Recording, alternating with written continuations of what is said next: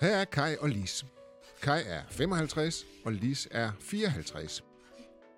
De er begge glade for deres jobs som henholdsvis afdelingsleder ved kommunen og som årsygeplejersker. De har begge tænkt sig at blive på arbejdsmarkedet mange år endnu, men de har dog nået den alder, hvor de så småt er begyndt at erkende, at der også er et liv efter arbejdet. Lis er dog lidt bekymret, for med tre barsler er prognosen for hendes pensionsudbetaling ikke helt så stor, som hun kunne ønske sig.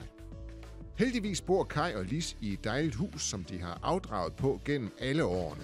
Faktisk har de diskuteret, om de skulle afdrage endnu mere. Men så er det jo det der med pensionsopsparingen. Med jyske frihed kan de sætte afdragene på boliggælden i bero, og i stedet bruge pengene på at spare mere op til Lises pension.